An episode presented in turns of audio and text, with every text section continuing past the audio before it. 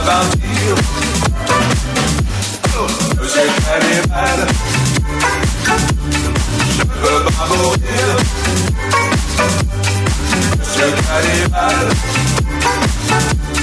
laissez-moi partir.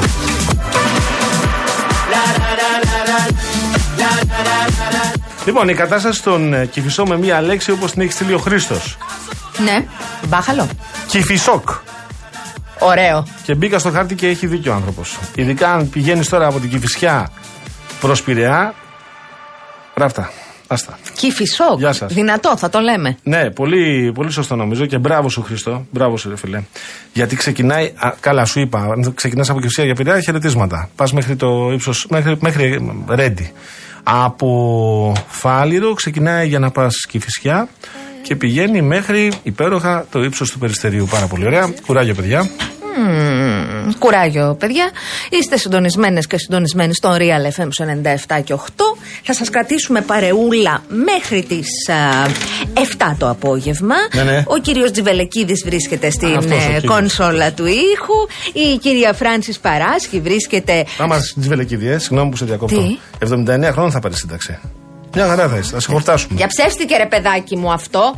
Ο Τζιβελεκίδης όμως είναι εθελοντής, λέει. Θέλει να πάρει 79 χρόνια σύνταξη. Θα πάρει 79 γιατί θα μπορεί ω συνταξιούχος με τα προβλεπόμενα να κρατάει την εργασία του μπας και μειωθεί το. η μεγάλη εικόνα των δημόσιων Μιλό οικονομικών. εθελοντής; Εντάξει. Για πες, συγγνώμη, Αναστασία, μου σε διέκοψα με τη Φράνση. Όχι, παρακαλώ. Η Φράνση Παράσχε λοιπόν περιμένει τα τηλεφωνήματά σας στο 211-200-8200. Εμείς περιμένουμε τα SMS σας, Real και Nokia Απόστολη στο 19600 και τα email σας στο diopapakirialfm.gr. Ποιοι είμαστε εμείς, θα μου Ποιοι πείτε. είμαστε εμείς; Και αν δεν το ξέρετε, με δεδομένο ότι συνεχίζουμε για τέταρτη ή πέμπτη, έχω μπερδέψει, έχω χάσει το μέτρημα. Ο Γιώργος Παγάνης είναι στο μικρόφωνο. Με κοιτάει. Αναστασία Γιάμαλη. Σε Αναστασία. Παρακαλώ, κύριε Παγάνη. Τι είναι αυτό το. Αχ, Είχα παιδιά, ένα- είχα- σ' ήρθε αρέσει; με καινούριο. Ναι. Με τρομάζει αυτό. Κοίτα. Ε, ωραίο. Ναι. Τι έγιναν τα Πώς το λένε τετραδιάκια αυτό, τι σου; βάζουμε, stand, το- Κλα... Ω, δεν είναι κλασέρ, είναι. Πώς, πώς λέγεται ρε παιδιά Από τότε αυτό; που κάνουμε εκπομπή έχω γεμίσει. Της σκαλέτα. Έχω γεμίσει πέντε ατζέντες. Δεν έχω άλλη. Τις γέμισα όλες. Πώς φέρω εγώ από το σπίτι, έχω. Άντε. Σκαλέτα έχω φέρει τώρα. Ωραία. Έχω και πρόλογο εδώ. Σου πάρουμε ένα τάμπλετ; Όχι. Δεν θες. Είχα ένα πολύ ωραίο τηλεφώνημα τώρα πριν από λίγο. Ναι. Μου ανέβασε λίγο τη. Πρέπει να έχω πίεση, αλλά δεν έχω ψαχθεί τώρα τελευταία. Κακό είναι αυτό. Είσαι σε Ναι. κρίσιμη ηλικία, θέλω να τσεκάρεσαι. Να πάω να τσεκάρω. Να πάω να τσεκάρω, ναι. Λοιπόν, Χτυπάω ξύλο. ε, μ, αυτό το πράγμα εσύ με το, τον εμφύλιο δίχως τέλος καλά πηγαίνει, έτσι. Εντάξει, δεν θα τελειώσει αυτό. Εγώ έλεγα να μην συζητήσουμε για ΣΥΡΙΖΑ σήμερα. Και εγώ το έλεγα, βρε Γιώργο, αλλά Αλλά δεν εδώ μας γίνεται αφήνουν. χαμός, εσύ. Δεν μας αφήνουν. Λοιπόν, έχουμε την ε, υπόθεση για το μαξιλάρι των 37 δις. Θυμίζω. Τώρα η αναμούχλευση αυτή, συγγνώμη που σε διακόπτω, το κάνει καλό στο ΣΥΡΙΖΑ. Εμένα Εκτιμά το ο- λες. Εκτιμά ο πρόεδρος. Εγώ λέω ότι βάζουν τα χεράκια τους και βγάζουν τα ματάκια τους. Δηλαδή λένε ας πάμε στα 37 δις μαξιλάρι. Τι ωραία. Με την υπερφορολόγηση. Α το θυμίσουμε σε όλο τον κόσμο. Ένα λεπτό. Είναι δύο διαφορετικά πράγματα. Μάλιστα. Ε, να, να το βάλουμε λίγο. Ναι. Έχω την αίσθηση ότι ο, ο κύριος Κασελάκης καταρχήν άλλαξε γραμμή από αυτό που είχε πει στις 26 Δεκάτου του Σωστό. 2023. Στις 26 Δεκάτου του 2023 στο συνέδριο του Economist Βεβαίως. όπου μαζί συζητούσαμε ότι διόρθωσε τα στραβοπατήματα που είχε κάνει στην ομιλία του στο ΣΕΒ είπε και το, το, είχε έχω παρουσιάσει, συγγνώμη, απλώς και το λες αμέσως. Το είχε παρουσιάσει ως, ε, ε, με περηφάνεια θα πω, ως μια δουλειά που έκανε η κυβέρνηση του ΣΥΡΙΖΑ σημαντική. για την Απολύτως. Ελλάδα. Απολύτως που θα έλεγε και ο Ευάγγελος Βενιζέλος. Ναι. Ε, το απόσπασμα είναι το εξής και το μεταφέρω μόταμο. Λέξη-λέξη. Η Μάλιστα. Standard Poor's αναφέρεται επίσης στο τωρινό 37 δις ταμιακό απόθεμα ως εντός εισαγωγικών πολύ μεγάλη ρευστότητα για το μέγεθος της οικονομίας. Να θυμίσουμε ότι ο ΣΥΡΙΖΑ με Υπουργό Οικονομικών, τον Ευκλήδη Τσακαλώτο, είχε αφήσει 37 δις στα ταμεία το 2019 και τότε η οικονομία ήταν μικρότερη από σήμερα. Αυτό το είπε 26 Δεκάτου. 20 μέρες μετά είπε εχθές στην περιπατητική συνέντευξη που Ναι. έδωσε στο Μέγκα. Πιο μνημονιακή απόφαση από το μαξιλάρι τσακαλώτου δεν έχει γίνει. Αυτά και τα δύο δεν γίνεται να ισχύουν. Εκτός και αν θεωρεί, το λέω με ειλικρίνεια και χωρίς καμία διάθεση για να κάνω πλάκα, γιατί θεωρώ πολύ σοβαρό θέμα για να κάνω πλάκα. Και δεν κάνω σε αυτό. Αν θεωρεί ο κ. Κασελάκης ότι μπορεί μια τέτοια απόφαση, μια τέτοια πολιτική, μπορεί να έχει την ευθύνη μόνο του Ευκλήδη Τσακαλώτου, ο οποίος ήταν Υπουργός Οικονομίας και Οικονομικών, χωρίς να είναι ενήμερος ο πρόεδρος της κυβέρνησης τότε. Ο Αλέξης Τσίπρας δηλαδή. Αν το θεωρεί αυτό, έχει καλώ. Σε διαφορετική περίπτωση, έχει ρίξει έναν πύραυλο σκουντ στον Αλέξη Τσίπρα. Κοιτάξτε. Μίλησα με έναν άνθρωπο ε, από το οικονομικό επιτελείο, όχι τον Ευκλήδη Τσακαλώτο, από το οικονομικό επιτελείο τότε που ήταν ε, παρόν σε όλες τις διαπραγματεύσεις. Ε, αυτό που μου είπε είναι το εξής και στο λέω ακριβώς όπως μου το είπε. Τα 37 δις στα ταμεία ήταν η εξασφάλιση της αποπληρωμής των δόσεων ακόμα και σε περίπτωση μη επίτευξης πρωτογενών πλεονασμάτων της επόμενης περίοδου που ήταν στο 3,5%. Επίσης, η τότε αίσθηση που είχε το επιτελείο του ΣΥΡΙΖΑ ήταν ότι θα κέρδιζε και μία δεύτερη τετραετία και με αυτά τα 37 δις θα μπορούσε να κάνει την αναδιανεμητική πολιτική την οποία ε, είχε σκοπό να κάνει εκτός Μάλιστα. πλέον επιτροπής και μετά την αυτό έξοδο από το δικαιολογεί μνημόνιο. απολύτως τη σκέψη. Ωραία. Ε, Δηλαδή την ύπαρξη της δεύτερης τετραετίας, αυτό που λες. Αυτό το οποίο είναι ανεξήγητο. Συγγνώμη, αναφέρεται στις εκλογές του 2019. Ναι. Εκείνη ήταν η κρίσιμη μάχη που θεωρούσε ο ΣΥΡΙΖΑ θα κερδίσει. Και για να- πήρε 32% και όχι Μάλιστα. 18%. Μάλιστα. Πάμε. Άρα, αν το 19 πήρε 32 με το μαξιλάρι νοπό και με τον πόνο που προκάλεσε στους Έλληνες φορολογούμενους, δεν γίνεται το 19 να παίρνεις 32 και λόγω του μαξιλαριού το 23 να παίρνεις 18. Το καταλαβαίνω καλά; Λογικό το επιχείρημα. Είναι λογικό το επιχείρημα. Ωραία. Εγώ δεν καταλαβαίνω και δεν έχω κανένα πρόβλημα με τον ε, κύριο Κασελάκη. Ε, ε, θεωρώ δεδομένο ότι η διαδικασία είναι απολύτως νόμιμη της εκλογής του ε, και δικαιούται να εκφράζει τις απόψεις που έχει και να δώσει και το στίγμα όπως το φαντάζεται. Δεν καταλαβαίνω τι άλλαξε μέσα σε αυτές τις 20 μέρες. Τι έγινε και στον Economist ήταν καλό το μαξιλάρι και τώρα το μαξιλάρι έγινε κακό. Αυτή η συζήτηση έχει ξαναγίνει στο εσωτερικό του ΣΥΡΙΖΑ. Ξαναγινότανε συνεχώς ήδη από το 19 όταν ξεκίνησε η συζήτηση για το μαξιλάρι. Σου θυμίζω ότι είχε προηγηθεί η συζήτηση για την πατρότητα του προγράμματος. Μάλιστα. Υπήρχαν ε, τότε η ομπρέλα που έλεγε Όχι, δεν έχουμε την πατρότητα του προγράμματος γιατί έχουμε πιεστεί να το εφαρμόσουμε. Το μνημόνιο εννοώ Ναι, το ναι, ναι, τρίτο ναι, που το ναι. ψήφισαν όλα τα κόμματα και το Πασόκ και η Νέα Δημοκρατία. Αλλά λοιπόν, ψήφισαν τότε γιατί δεν υπήρχε και άλλο περιθώριο. Δηλαδή τι θα κάναμε. δεν μπαίνω σε αυτό. Το άλλο περιθώριο Για ήταν η φαντάσου πιστοληπτική γραμμή. Να μας να μας τύπαγαν όλα αυτά τα ωραία πράγματα που μας τύπησαν εχθέ Ευρωπαϊκής Ένωση. Ξεκινήστε τώρα. Έλα. Το άλλο περιθώριο θα ήταν η πιστοληπτική γραμμή και ένα τέταρτο μνημόνιο. Ναι. Φεύγω από εκεί. Δεν μένω εκεί γιατί αυτά κρίθηκαν το 19. Αυτό το οποίο εμένα μου κάνει εντύπωση είναι η αλλαγή γραμμής από τη μία στην άλλη, γιατί εδώ αποδεικνύεται ξανά και εμφανίζεται μία κόντρα από τα παλιά. Σου θυμίζω ότι τότε οι πολέμοι του κυρίου Τσακαλώτου έλεγαν ότι δεν έπρεπε να μαζέψει 37, έπρεπε να μαζέψει 17. Αυτά κρίθηκαν. Απολογίστηκαν. Τα είπε και ο κύριος Δραγασάκη εχθές στα μέσα κοινωνικής δικτύωσης. History, πώς το λένε αυτό που βλέπω; History, τι βλέπουμε; Ε, Repeats channel. itself. Ε, αυτό βλέπουμε. History Έχει Channel. δύο. Σε ποιο βλέπεις; Αυτό με αυτούς που πάνε και ψάχνουν τι αποθήκες ή το άλλο με το. που έχει το δεύτερο παγκόσμιο πόλεμο όλ- από ψηλά, από βλέπει κάτω, αυτά, από τι αριστερά, λέει. δεξιά, πίσω, Τι έχει μπρος, πίσω. γίνει. Το ποιο βλέπεις; Ε, δύο δεν είναι. Εγώ χάνομαι καμιά φορά και μου αρέσει και το άλλο με το που πάνε στι αποθήκες. Συγγνώμη, έλα. Για σταματήσω. να το λίγο όμως. Ναι, ναι. Επειδή ξαναξεκινάει μια συζήτηση περί υπονόμευσης και ένα εσωτερικού εχθρού, ο οποίος όμως έφυγε πλέον από το κόμμα. Ο κύριος Τσακαλώτο Δεν είναι υπάρχει εκτός. πλέον στο Δεν ΣΥΡΙΖΑ. υπάρχει εντός.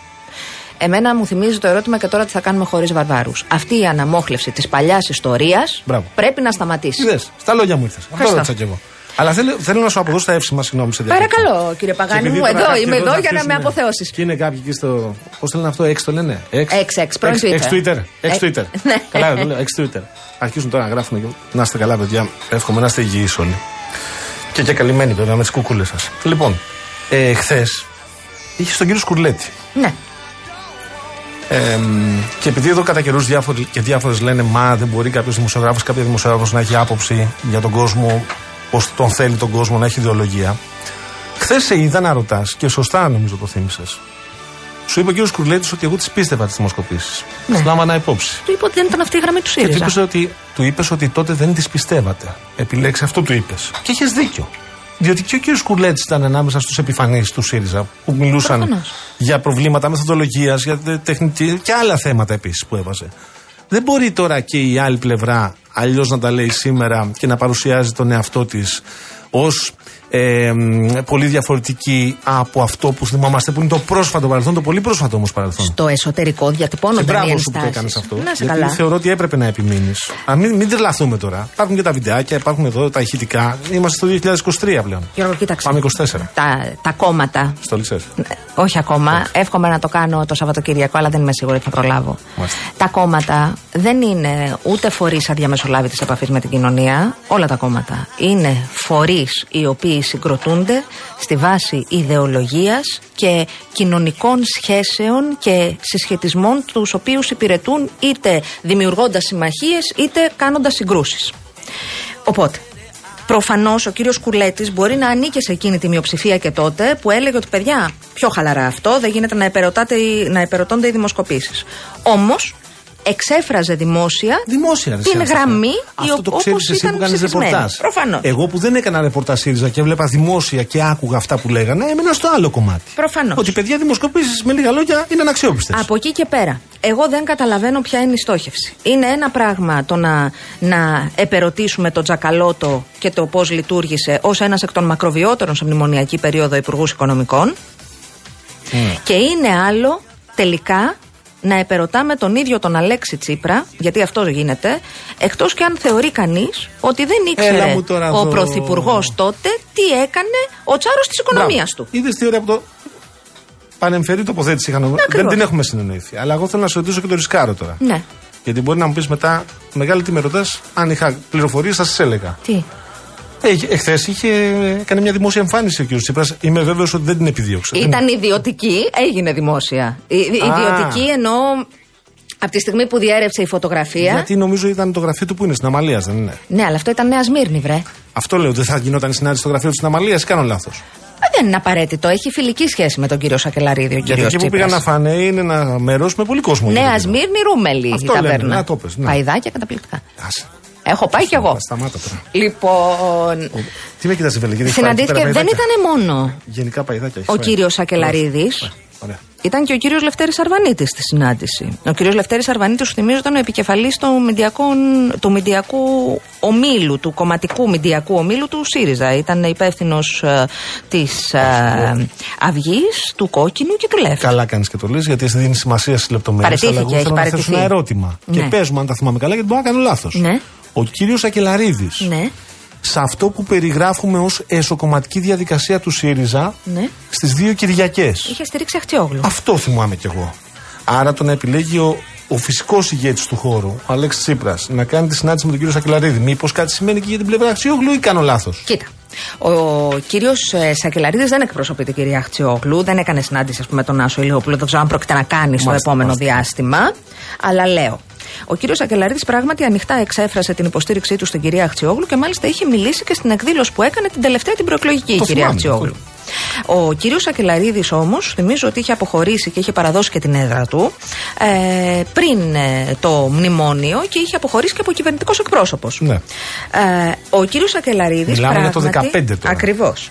Ο κύριος Ακελαρίδης μετέπειτα ιδιώτευσε, διετέλεσε επικεφαλής της Διεθνούς Αμνηστίας, ε, του, του, του ελληνικού μπραντς ε, και διετέλεσε και διατελεί ακόμα επικεφαλής του Ινστιτούτου Έτερων. Και καμία και κανείς δεν μπορεί να το κατηγορήσει για σοκομματικά παιχνίδια, γιατί όπως πολύ σωστά Δεν είπες, από το συμμετέχει. 2015 δεν είναι στο, Ακριβώς. στο κόμμα. Είναι ένας από τους ανθρώπους που έχει ευρύτερα συμπάθεια στο χώρο όμως.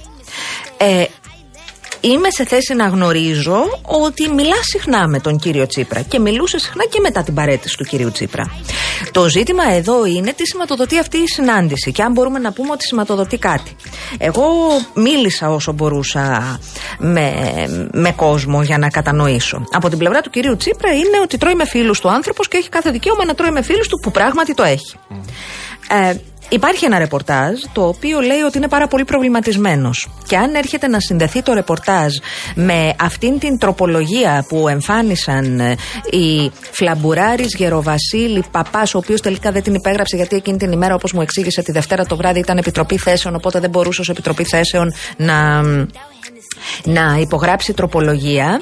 Ε, αν ισχύει ότι έγινε καθ' υπόδειξη ή κατ' εντολή Τσίπρα η τροπολογία αυτή, την οποία ενσωμάτωσε και ο Στέφανος Κασελάκης, ότι τελικά αρμόδια για αποπο, αρμόδιος για αποπομπή και για διαγραφές δεν κάνει ένα δημοψήφισμα, λέει η Επιτροπή Δεοντολογίας, σημαίνει ότι επιχειρεί ο Αλέξης Τσίπρας υπογείως να συντηρήσει κάποια πράγματα και κάποιες ισορροπίες εντός του χώρου. Κατανοώ ότι από την πλευρά του κυρίου Κασελάκη ε, και από το επιτελείο του πρέπει να αγχώθηκαν αρκετά, ακριβώς γιατί ο κύριος Ακελαρίδη είναι ένας άνθρωπος ευρείας αποδοχής. Μάλιστα. Από την άλλη, ο ίδιος ε, δεν νομίζω ότι είναι πρόθυμος να αναλάβει κάποιον ε, ρόλο αυτή τη στιγμή, είτε σε κάτι εξωτερικό είτε σε κάτι εντός ΣΥΡΙΖΑ. Και αυτό κατανοείται που λες. Από εκεί και πέρα νομίζω ότι υπάρχει μια ανησυχία ευρύτερη η οποία αποδεικνύεται και από το άνοιγμα που επιχείρησε να κάνει στην περιπατητική του συνέντευξη χθες ο κύριος Κασελάκης Εσύ, Αναστασία, αν κάποιος ήταν με κάμερα και μικρόφωνο και περπάταγε στην πλάκα, θα πέφτει πάνω στον κύριο Κασελάκη. Έτσι. Αν ήταν στη Νέα Σμύρνη, θα πέφτει πάνω στον κύριο Τσίπρα. Τι κάθομαστε εμείς εδώ πέρα, πάρουμε τις κάμερες και αρχίζουμε και κυκλοφορούμε έξω από τα γραφεία του. αν κάτι Πάμε. προκύπτει Ε, έχει φαγητό εκεί. είναι ότι σίγουρα Δεν το λέω στην Αναστασία, δεν είναι κοιλιοδούλη, στο Τσιφελικίδη το λέω. εγώ είμαι έτοιμη για φαγητό Α, όποτε εντάξει. θέλετε Ναι. δεν είναι έτοιμοι να χάσουν τους 6 συν 6 από το κόμμα την ομάδα δηλαδή της κυρίας Αχτσιόγλου Τώρα είναι θες να σου πω σαφές. τι μου θυμίζει αυτό; τι; Θα το πω. Χάρη Κλίν. Ε; Μένουνε μέχρι να φύγουν. Έτσι είναι το ερώτημα είναι αν θα υπάρξει παρέμβαση για να μην φύγουν Και επίσης θέλω να ρωτήσω πριν πάμε σε τίτλους ειδήσεων με την Πελαγία Κατσούλη. Εικάζω. Θέλω να σε ρωτήσω γιατί εσύ τα ξέρεις αυτά. Εγώ δεν τα ναι ξέρω. πρέπει να φύγουμε σε λίγο ε, Ναι, μας ναι. κάνεις ήδη τα νοήματα Άμα βλέπεις τα μέσα κοινωνική δικτύωση. Στο στάτους, ε, πώς με βρίσκεις. στο στάτους ναι Δουλεύεις στην εταιρεία και έχει άνω κάτω τελεία. Why do you care stalker? Στόκερ Στόκερ, γιατί με λες στόκο. Στόκερ είναι η λέξη Α, στο, στόκερ. Ναι. Ναι. Είναι κακό; Ε, ναι δεν είναι καλό Δεν υπάρχει τέτοια δηλαδή, εργασία. όχι όχι όχι, όχι. Στόκερ είναι αυτός που σε παρακολουθεί Ο και σου... χρηματιστής. Όχι, αυτό είναι με, με, με S-T-O-C-K. Το στόκερ που λες εσύ είναι S-T-A-L-K-E-R. Θα σου κάνω το ιδιαίτερο αργότερα και θα πληρώσω γι' αυτό. Θα πληρώσεις εσύ. Θα πληρώσεις. Εγώ θα χρεώσω Άμα γι' αυτό. πληρώσεις. Πελαγία Κατσούλη για τίτλου Bluff, better cite the source. Fame yeah. something that I need no more. Yeah, cause trick, I said what I said. I'd rather be famous instead.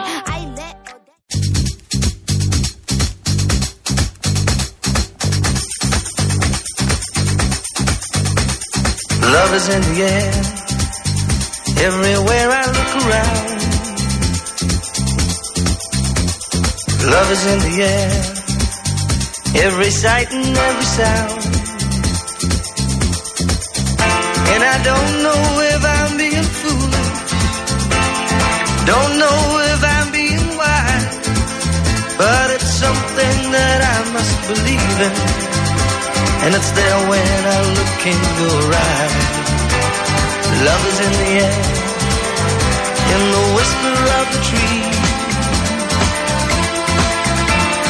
Love is in the air, in the thunder of the sea. And I don't know if I'm just dreaming. Don't know. Είμαστε πάλι 34 λεπτά μετά τις Θέλω. 5. Θέλεις, τι θέλεις; Όχι, λέγε, λέγε. Να θυμίσω απλώς ότι αύριο το βράδυ, ενώπιο ενωπίο, Έχει κασελάκι. Στέφανος Κασελάκης. Βεβαίως. Στις 12. Βεβαίως. Και θα τεθούν ερωτήματα. Και θα είναι μέσα στο πλατό. Καταλαβες; Δεν θα είναι περπατάμε στην πλάκα να δείξουμε από εδώ και εκεί. Είναι, θα τεθούν ερωτήματα. Ένα, δύο, θέλω να πω. Επειδή είμαστε στο θέμα του ΣΥΡΙΖΑ, το λέω. Απογευματινή εξέλιξη. Ε, έχει ανεβάσει στο facebook ο κύριος Ραγκούσης, ο κύριος Γιάννης Ραγκούσης και το έχουμε στο real.gr. Τι έγινε, το χάσα. Για να δω. Ε, μ, ε, ε, έχει ανεβάσει λοιπόν ένα κείμενο όπου παρουσιάζει κάποιους από, από αυτούς εκεί τους, ε, στο, του έξι πώς το λένε που κοινώς την πέφτουν κανονικά Λοιπόν, ε, και έχει βάλει και με μπο- κεφαλαία μέσα σε εισαγωγικά μαζεύτηκαν όλοι οι Πασόκοι να μας κάνουν και κήρυγμα. Μία από τις φράσεις που, του. Α, ναι, ναι, ναι. αποδίδουν. Είναι τα γνωστά αυτά. Και τρόλ. ζητάει από τον κύριο Κασελάκη ε, να παρέμβει για να σταματήσει ο φίλος που μαστίζει το ΣΥΡΙΖΑ Προοδευτικής Συμμαχία, ε, συμμαχία όπως λέει ο ίδιος ο κύριος mm χρησιμοποιεί φράσεις του. Ε, και μάλιστα ζητάει, ε, αν κάποιοι από αυτούς λέει είναι μέλη του κόμματος, να διαγραφούν. Πρόσεξε, σου θυμίζω ότι έχει και προηγούμενο. Πριν ε, καμιά δυο εβδομάδες, Ναι. ο κύριος Ραγκούσης είχε καταθέσει μήνυση, είχε κινηθεί νομικά κατά ενός πάρα συγκεκριμένου, πολύ. ευχαριστούμε πάρα πολύ, ενός συγκεκριμένου λογαριασμού στα μέσα κοινωνικής δικτύωσης, ο οποίος διέρεε ότι ε, κάνει δουλίτσα ο κύριος Ραγκούσης και επιχειρεί να, να οργανώσει συγκέντρωση στο Σύνταγμα Ναι. κατά της εκλογής, κατά που θα επερωτά τέλος πάντων την εκλογή Κασελάκη.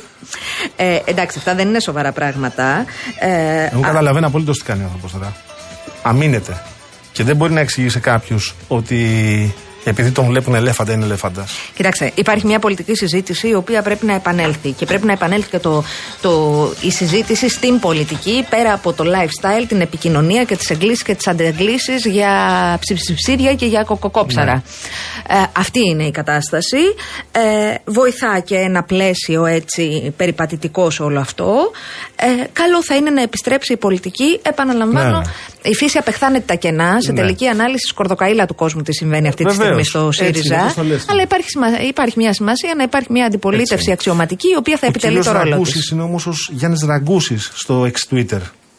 Αυτοί που την πέφτουν και του γράφουν αυτά που του γράφουν, ενδεχομένως αν μαζέψει κάποιος, βγάλει τις κουκούλες, μπορεί να βρεθεί ότι είναι συντροφή του.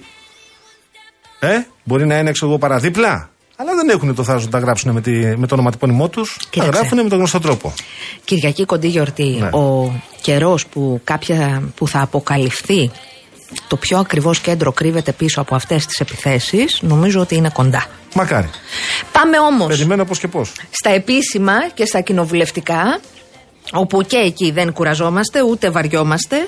Πάμε να δούμε τι γίνεται με τον κοινοβουλευτικό συντάκτη του ομίλου, τον αγαπητό μας τον κύριο Γιώργο Λικουρέντζο. Τι γίνεται στην ε, Βουλή με τη συζήτηση και τις διαφωνίες ε, για την εξεταστική που ζήτησε το, το Κομμουνιστικό Κόμμα; Καλησπέρα σας. Καλησπέρα σας κύριε Λικουρέντζο. Χαίρετε, χαίρετε, καλησπέρα σας. Τι κάνετε; Να αρχίσουμε από το τελευταίο του Yes. λεπτού. Εμένα ξέρεις τι μ' αρέσει Γιώργο κάθε φορά που σε παίρνω τηλέφωνο. Δεν για έχεις πες. κάτι. Ποτέ δεν έχεις πει, παιδιά, είμαι κουρασμένος.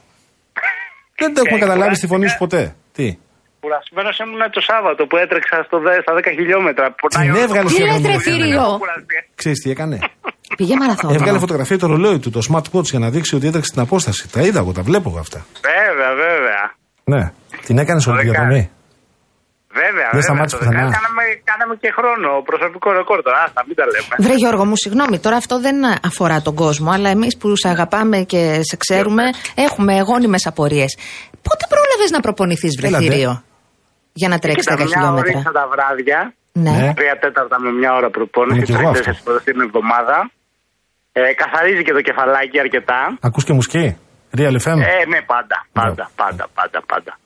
Ε, Συγγνώμη, και δηλαδή περισσότερο, να σου πω την βγαίνεις- αλήθεια, γι' αυτό το έκανα. Ε, να καθαρίζει το μυαλό λίγο. Ξέρεις, από όλο το αυτό ίδιο που πράγμα έχουμε. κάνουμε. Να σου πω τη διαφορά. Εσύ τρέχεις, εγώ περπατάω. Αλλά το ίδιο πράγμα κάνουμε. Και Αυτό είναι καλό. Και είναι και πολύ καλό και για την καρδιά. Ακόμα καλύτερο για το τρέξιμο, το Ωραία. περπάτημα. Εγώ πάλι θέλω να κάτσω σε εμβριακή στάση κάπου να κλαίω. Συγγνώμη. Λοιπόν, πάμε. Λέγε. Ε, πάμε από αυτό που είναι η εξέλιξη της τελευταίας στιγμής. Διότι ο ΣΥΡΙΖΑ πριν από λίγα λεπτά έχει καταθέσει την πρόταση για την συγκρότηση προκαταρκτική επιτροπής. Έχει αρκετά πρόσωπα μέσα. Είναι για τη σύμβαση 717, την- για την οποία ο ΣΥΡΙΖΑ από το πρωί ακούμε τα στελέχη του να λένε ότι η μη εκπλήρωσή της είναι η σύμβαση για την τηλεδιοίκηση οδήγησε σε ένα μεγάλο βαθμό στο δυστύχημα των τεμπών. Λοιπόν, ο ΣΥΡΙΖΑ, σας διαβάζω μόνο το καταληκτικό, βάζει μέσα τον κύριο Κώστα Καραμανλή, τον πρώην Υπουργό Υποδομών για κακουργηματική απιστία και παράβαση καθήκοντος. Βάζει μέσα τους πρώην Υπουργούς της περίοδου 12-14, Κωστή Χατζηδάκη και Μιχάλη Χρυσογοίδη για παράβαση καθήκοντος και βάζει και τον κύριο Σπίρτζη, τον Υπουργό δηλαδή της δικής του περίοδου, επισημένοντας στο, σε, στη συγκεκριμένη παράγραφο ότι το κάνει διότι το έχει ζητήσει ούτως ή άλλως ο ίδιος ο κύριος Πίρτης και αυτός για το αδίκημα της παράβασης καθήκοντος. Εδώ, για να κλείσω με αυτό το κομμάτι. Το ένα είναι πλημέλημα, το άλλο κακούργημα όμως. Πλημέλημα Σωστά. του Σπίρτζη, κακούργημα του Καραμαλή. Πολύ σωστά. Μμμ. Και υπάρχει εδώ και μια νομική συζήτηση συνταγματικής φύσεως η οποία θα ανοίξει για το αν τα δικήματα Σπίρτζη, Χατζηδάκη και, Καραμα... και Χρυσοχοίδη είναι παραγεγραμμένα.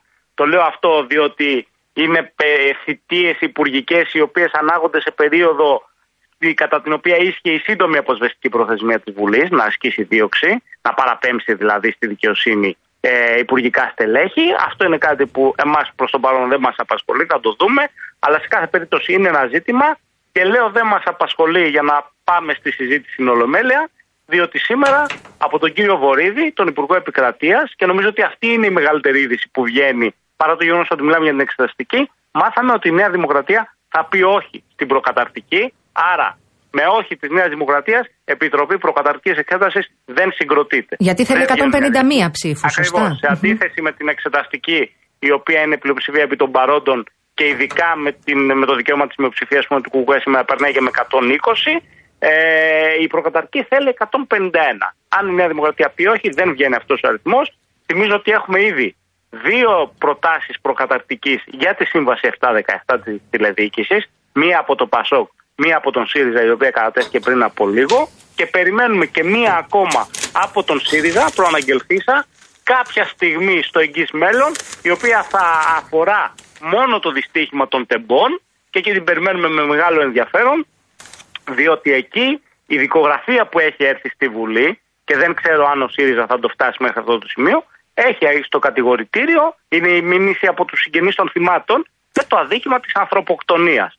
Αν δηλαδή θα φτάσει να κατηγορήσει υπουργούς ή τον πρωθυπουργό για το αδίκημα της ανθρωποκτονίας. Αλλά αυτό επειδή ακόμα δεν έχει κατατεθεί, μένει να το δούμε. Τώρα, όσον αφορά τη συζήτηση η οποία διεξάγεται από το πρωί στην Ολομέλεια και θα λήξει γύρω στις 8 με 9 το βράδυ με ονομαστική ψηφοφορία, το αποτέλεσμα είναι δεδομένο. Ψηφίζουν όλοι εκτός από το ΠΑΣΟΚ. Άρα θα συγκροτηθεί η Εξεταστική Επιτροπή την οποία ζητάει το ΚΚΕ για τον σιδηρόδρομο με έρευνα από το 1997 μέχρι και το δυστύχημα των τεμπών. Ε, το ΠΑΣΟΚ υποστηρίζει ότι καταψηφίζει την πρόταση διότι η σωστή κοινοβουλευτική πράξη αυτή την ώρα είναι να γίνει Επιτροπή Προκαταρτικής Εξέτασης να ψάξει τις ποινικές ευθύνες του κυρίου Σπίρτζη και του κυρίου Καραμαλή. Η οποία όμως Αυτή εκ των είναι η πραγμάτων δεν θα περνούσε, σωστά, Γιώργο; Ε, αν η δεν τη προκαταρκτική- στήριζε η Νέα Δημοκρατία. Ακριβώς. Χωρίς τη στήριξη της Νέας Δημοκρατίας δεν μπορεί να γίνει προκαταρτική. Και τώρα μου δίνεις μια καλή πάσα να πω αυτό που λέγαμε και με τον Νίκο τον Πογιόπουλο προχθές. Και εδώ ανοίγει τώρα μια συζήτηση, διότι με βάση τον κανονισμό και το Σύνταγμα, αν απορριφθεί έστω η πρόταση, δεν λέμε να γίνει προκαταρτική για να πάμε σε ένα απαλλακτικό πόρισμα, έστω η πρόταση να απορριφθεί σε 15 μέρες, οπότε και θα γίνει συζήτηση, δεν μπορεί να επανέλθει με κα- κάποιο άλλο κόμμα με άλλη πρόταση για την ίδια υπόθεση και για τα ίδια πρόσωπα χωρίς νέο στοιχείο. Μάλιστα. Αυτό προβλέπει ο νόμος περί ευθύνης υπουργών, αυτό προβλέπει ο κανονισμός της Βουλής. Υπάρχει μια μομφή εκεί από το ΚΚΕ. Να το θυμίσω, οποίο- συγγνώμη, ανοίγω Ναι, παρένθεση, σε διακόπτω. Παράλληλα, η δικαιοσύνη ερευνά την υπόθεση. Σωστά. Δηλαδή, σχηματίζεται Σωστά. δικογραφία, μαζεύονται στοιχεία. Είναι σαφές ότι και η δικαιοσύνη παράλληλα με το κοινοβούλιο. Αν το Σωστά, κοινοβούλιο και- καταλήξει σε ένα σημείο που θα πει δεν το έρευνα, δεν πρόκειται να προχωρήσουμε την έρευνα. Δεν θα το αφήσει και η Ευρώπη να το. Δεν θα το αφήσει και η Ευρώπη, αλλά υπάρχει δικαιοσύνη η οποία τρέχει την υπόθεση.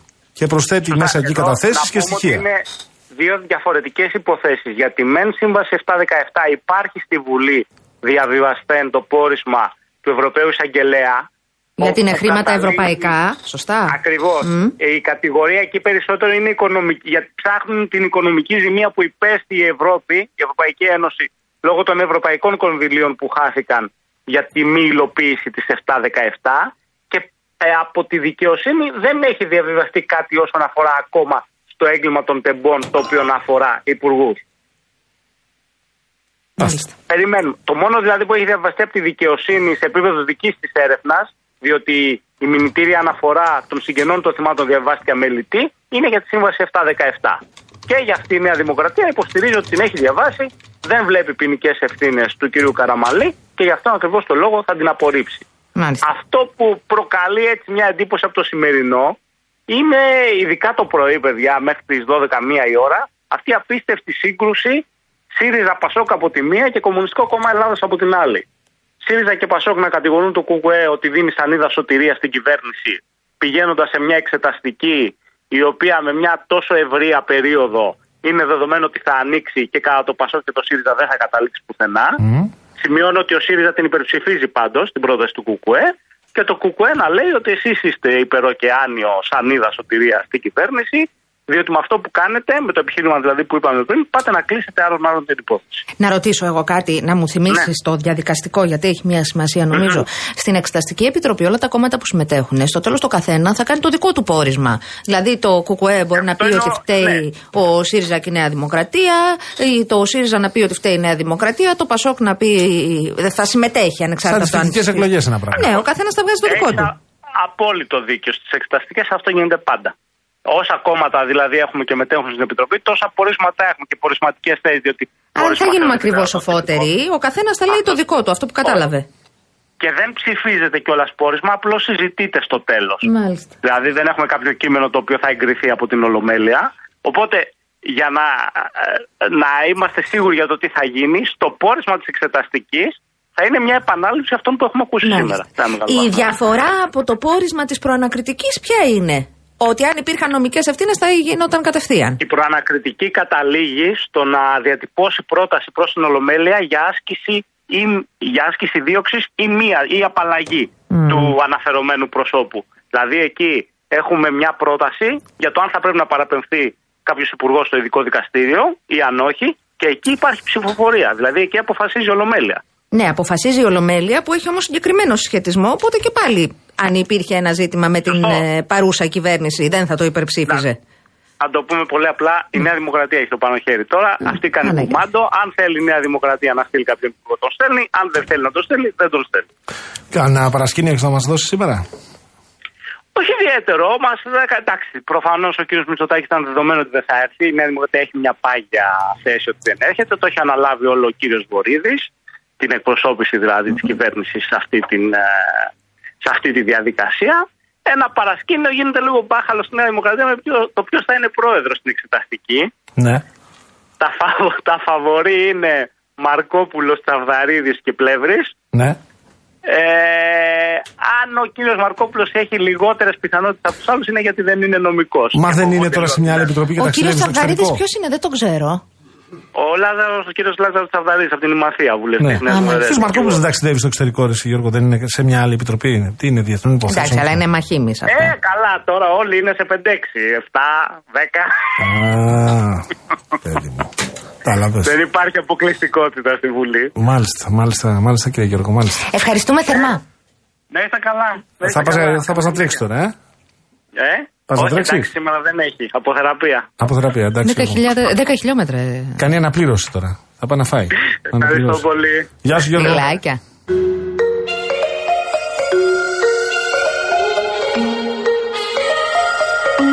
Ο Real Blocker λέει: Βάζετε, βάζετε στοίχημα 10 προφιτερόλ ότι ξέρω από τώρα τι πόρισμα θα βγει. 10 προφιτερόλ, ε. Εφτά θα είναι βρε τα πορίσματα, όσα και Νόμιζα τα ότι έλεγες κόμματα. αποφτερόλ. Εφτακομματική βουλή δεν έχουμε, κάτσε. Χάστηκα. Ναι. Ε, εφτά θα είναι. Το κάθε κόμμα θα κάνει το δικό του. Ωραίο. Πολύ ωραίο. Λοιπόν, ε, να, να το μπουμπουνίσουμε στους φίλους και στις φίλες που μας ακούν. Άντε, μπουμπούνα το. Μπουμπούνα το. Ειδικότερα στους φίλους και τις φίλες που είναι οδηγοί ταξί. Εμείς ξέρουμε ότι σήμερα είχατε στάση εργασίας από τις 9 το πρωί ως τις 4 το απόγευμα και ότι έχετε προγραμματίσει 24 ώρε απεργία την ε, ερχόμενη Πέμπτη σε αντίδραση στο φορολογικό για τους ελεύθερους επαγγελματίες. Γι' αυτό σε λίγη ώρα θα έχουμε τον πρόεδρο του ΣΑΤΑ το γνωστό και μη εξαιρεταίο κύριο Θήμιο Λιμπερόπουλο, για να βάλουμε το θέμα κάτω. Γιατί πολλοί έχουμε μιλήσει για τους δικηγόρους και για τους ε, άλλους ελεύθερους επαγγελματίες. Οι άνθρωποι αυτοί που είναι όλη μέρα στον δρόμο. Όλη μέρα. Όλη μέρα. Τα χιλιόμετρα που τρώνε. Αυτά που βλέπουν. Τους παραλογισμούς, τον κίνδυνο.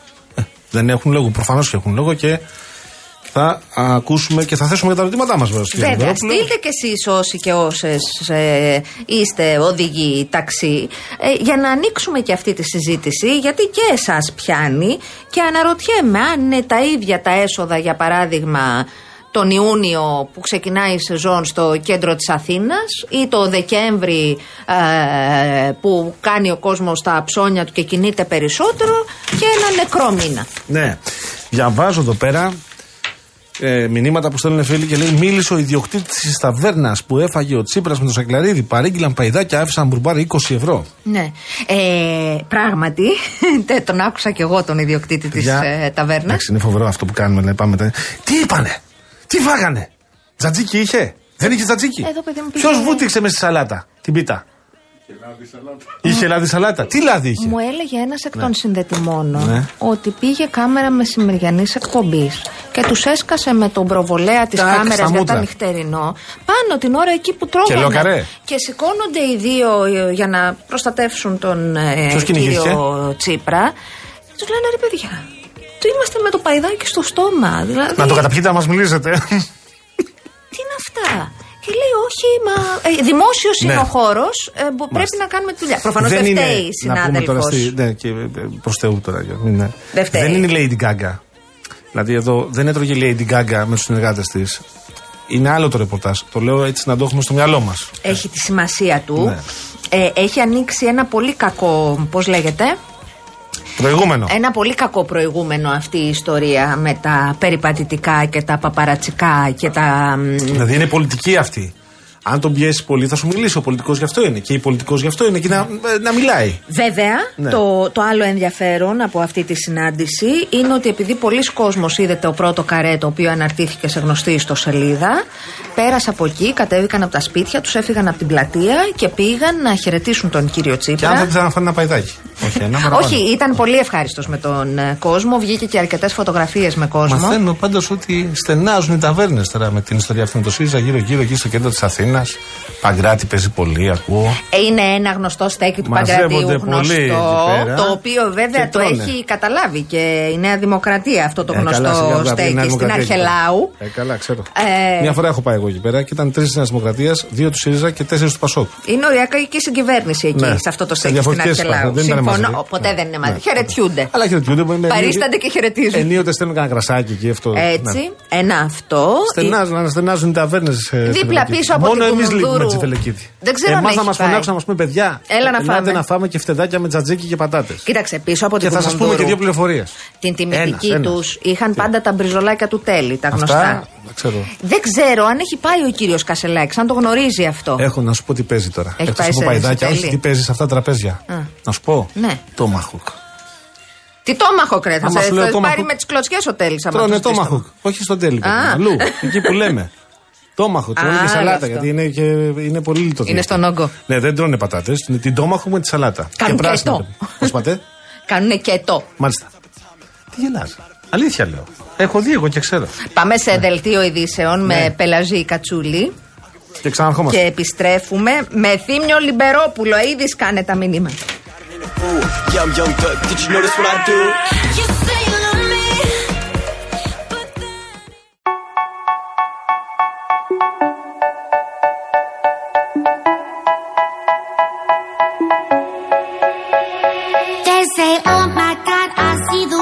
shine.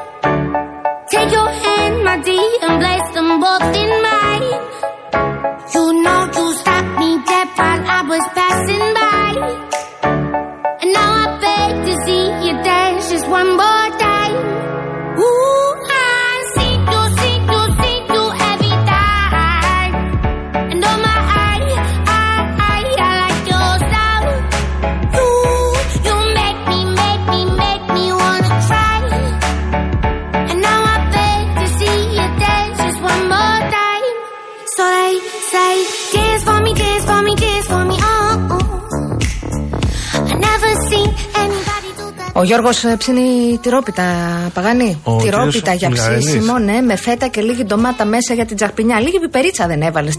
Τραβιέται η πιπερίτσα. Τέτοια ώρα, τέτοια λόγια, έτσι. Ναι, ναι, τι να κάνεις. Έχει στείλει νωρίτερα μήνυμα και λέει: Αν θέλει κάποιος να πάει από κυφσιά στον Πειραιά, πρέπει οπωσδήποτε να έχει μαζί του ξηρή τροφή, νερό, καφέ και βιταμίνες. Λοιπόν. Τι, και γιογιό. Ο Γιώργος Ζαβαρίνο στήθη στον ήχο. Καλησπέρα. Αλλαγή φρουράς, γεια σου Γιώργο. Θέλω να σας πω πριν υποδεχτούμε τον επόμενο καλεσμένο, τον οποίο τον έχουμε προαναγγείλει. Τον έχουμε; Όχι, δεν τον Ωραία. έχουμε.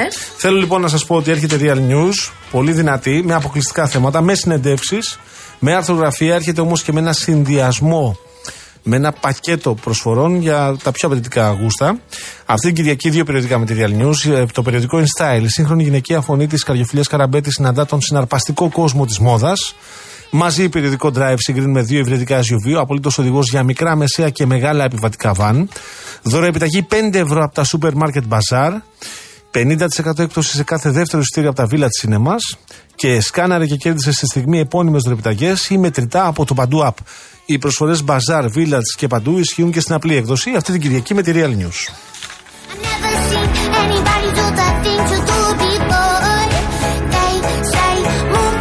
Θα περάσω και σε διαφημιστικό περιβάλλον τώρα και θα σας πω ότι περνάμε στα νέα της Αττικής Οδού για την άρτια συντήρηση και λειτουργία της υποδομής. Αυτή την περίοδο υλοποιούνται τμηματικά στον αυτοκινητόδρομο εκτεταμένες εργασίες βαριά συντήρησης του οδοστρώματος και άλλου εξοπλισμού, κυρίως κατά τις βραδινές ώρες. Για τυχόν κυκλοφοριακές ρυθμίσεις που προκύπτουν στο πλαίσιο των εργασιών αυτών, υπενθυμίζεται ότι υπάρχει συνεχής ενημέρωση στον εταιρικό ιστότοπο aondos.gr και στο λογαριασμό παπάκι aondos traffic στο Twitter.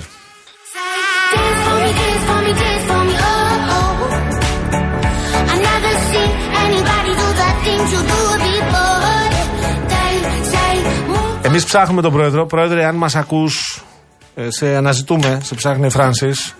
Ε, είναι προφανές ότι μπορεί να μιλάει ο άνθρωπος να έχει κάτι αυτή τη στιγμή. Α το ενημερώσουν και οι συνεργάτες του. Παιδιά, ψάχνουμε τον πρόεδρο, τον κύριο Λιμπερόπουλο.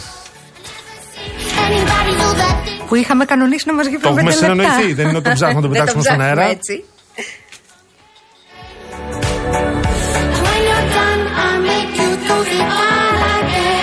Ο Μάρκος, ο φίλος μου από την Καλαμάτα, λέει: Αν δείτε το βίντεο, η ρεπόρτερ έπεσε μπροστά λέει, στο αυτοκίνητο που μετέφερε τον κύριο Τσίπρα σοβαρά. Έπεσε η γυναίκα. Ναι, παιδί μου, δεν ήταν Δεν λογικά αυτά πουλάκι τα μου, πράγματα. πρόσεχε, που πας εκεί. We don't need no education. We don't need no thought control.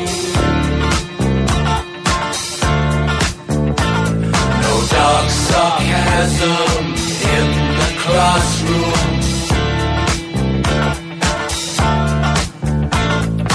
Teacher, leave them kids alone.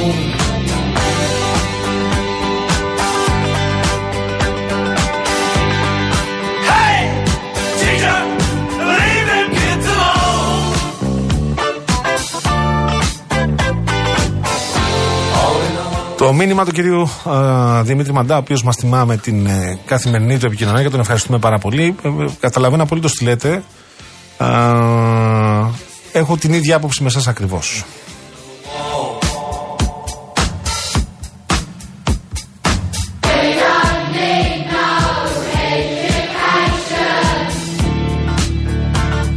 Ο Εμέ, ο οποίος δεν αντέχει χωρίς εμάς, θέλω να σου πω, μπορεί να μας βρίζει, Δεν να μας μπορεί. ακούει κάθε μέρα. κάνει. Ευχαριστούμε, Εμέ, να είσαι καλά, φίλε. Τον έχουμε. Τον έχουμε; Ήρθε; Βρήκαμε. Το βρήκαμε τον πρόεδρο. Έχουμε τον Έλα, ρε, πρόεδρο. παιδί μου. Λοιπόν, πρόεδρος Σάτα, Θήμιος Λιμπερόπουλος, να μιλήσουμε για τη σημερινή στάση εργασίας αλλά και για την επικείμενη απεργία των ταξί. Καλησπέρα, πρόεδρε. Καλησπέρα, πρόεδρε. Καλησπέρα, καλησπέρα σε, σε όλους σας και στους ε, ακροατές σας. Τώρα, πρόεδρε, το ξέρετε ότι ε, οι οδηγοί, γυναίκες και άνδρες ταξί ακούνε πολύ Real FM και θέλω να μου πείτε, το συζητούσαμε και με τον Γιώργο από πού να ξεκινήσουμε, ποια είναι η βασική σας διαφωνία με το νέο φορολογικό για τους ελεύθερους επαγγελματίες; Γιατί ο πολλή κόσμος δεν ξέρει ότι ανήκετε κι εσείς σε αυτή την κατηγορία.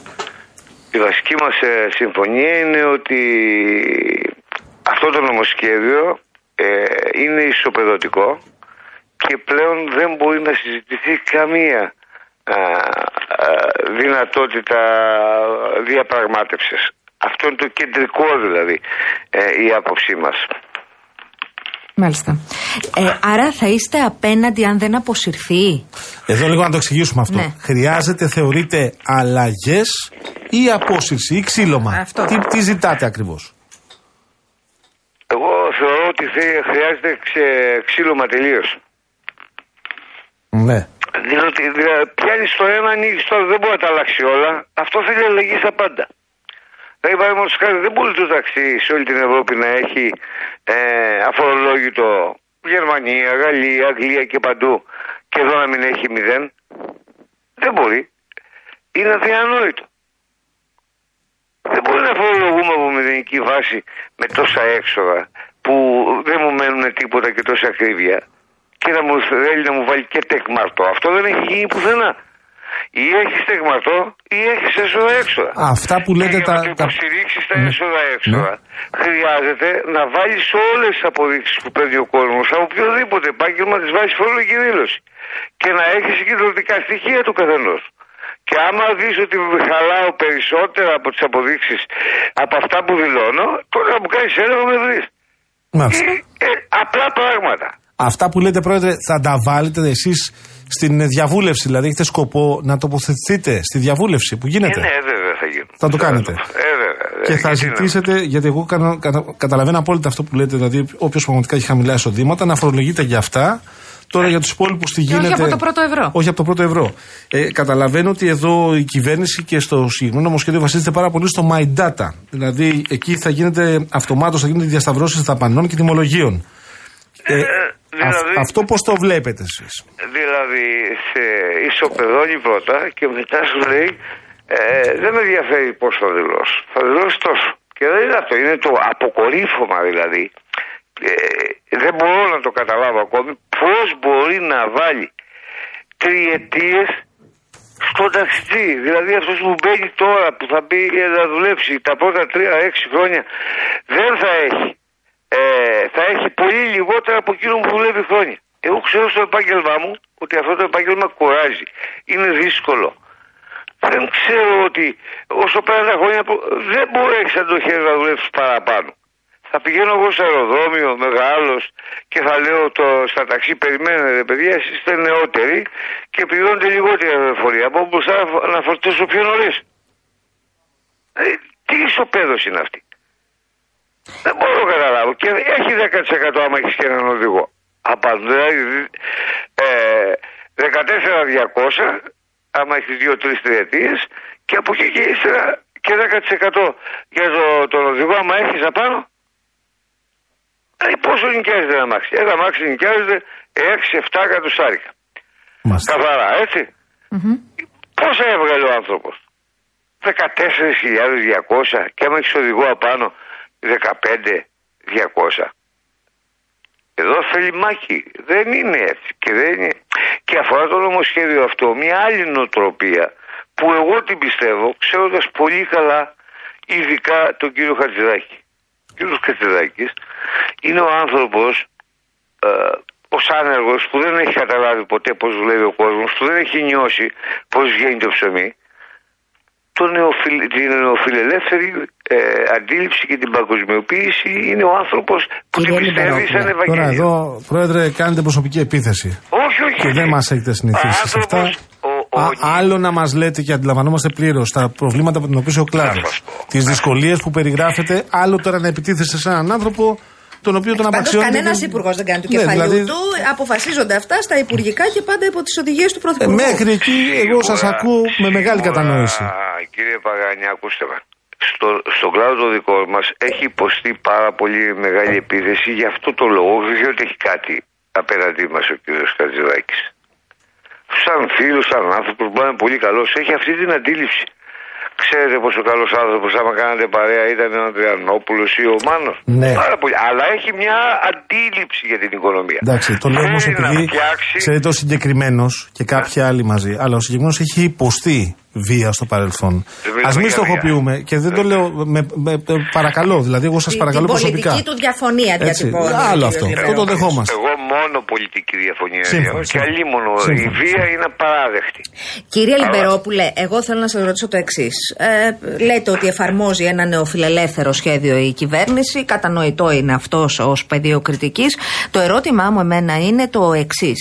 Νεοφιλελεύθερο σχέδιο, ε, ουσιαστικά νεοφιλελεύθερο, θα ήταν να, να εφαρμόζει έσοδα-έξοδα πράγματι από το πρώτο ευρώ. Ε, εδώ όμως υπάρχει και ένα ζήτημα το οποίο επίσης γνωρίζετε.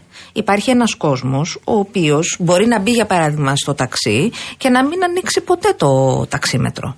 Και να κάνει τη διαδρομή του και αυτά να μπουν τσέπη. Λίγοι, λίγοι. Υπάρχουν, Αυτοί πώς πρέπει να αντιμετωπιστούν, γιατί κάνουν κακό σε όλους σας.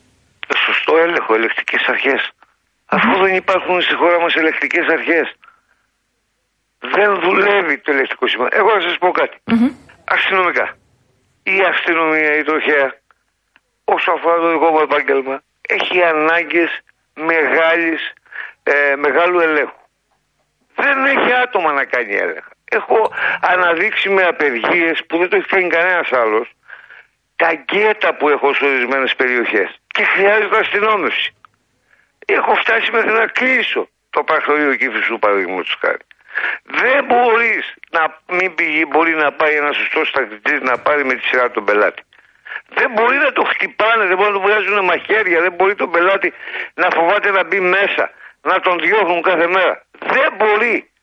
Και δεν μπορεί να το λέει ο, ο υπεύθυνος που ε, ε, ψηφίζεται από τον κλάδο και έχει ανάγκη το ψήφο στη λογική ας πούμε του συνδικαλιστή και να, να μην μπορεί να το πει. Να απειλείται. Δεν γίνονται αυτά τα πράγματα. Εγώ δεν απειλούμε γιατί δεν φοβάμαι και κανένα, το έχω αποδείξει. Όμως αυτό που γίνεται με τη μία αστυνόμευση δείχνει μία άλλη πολιτική.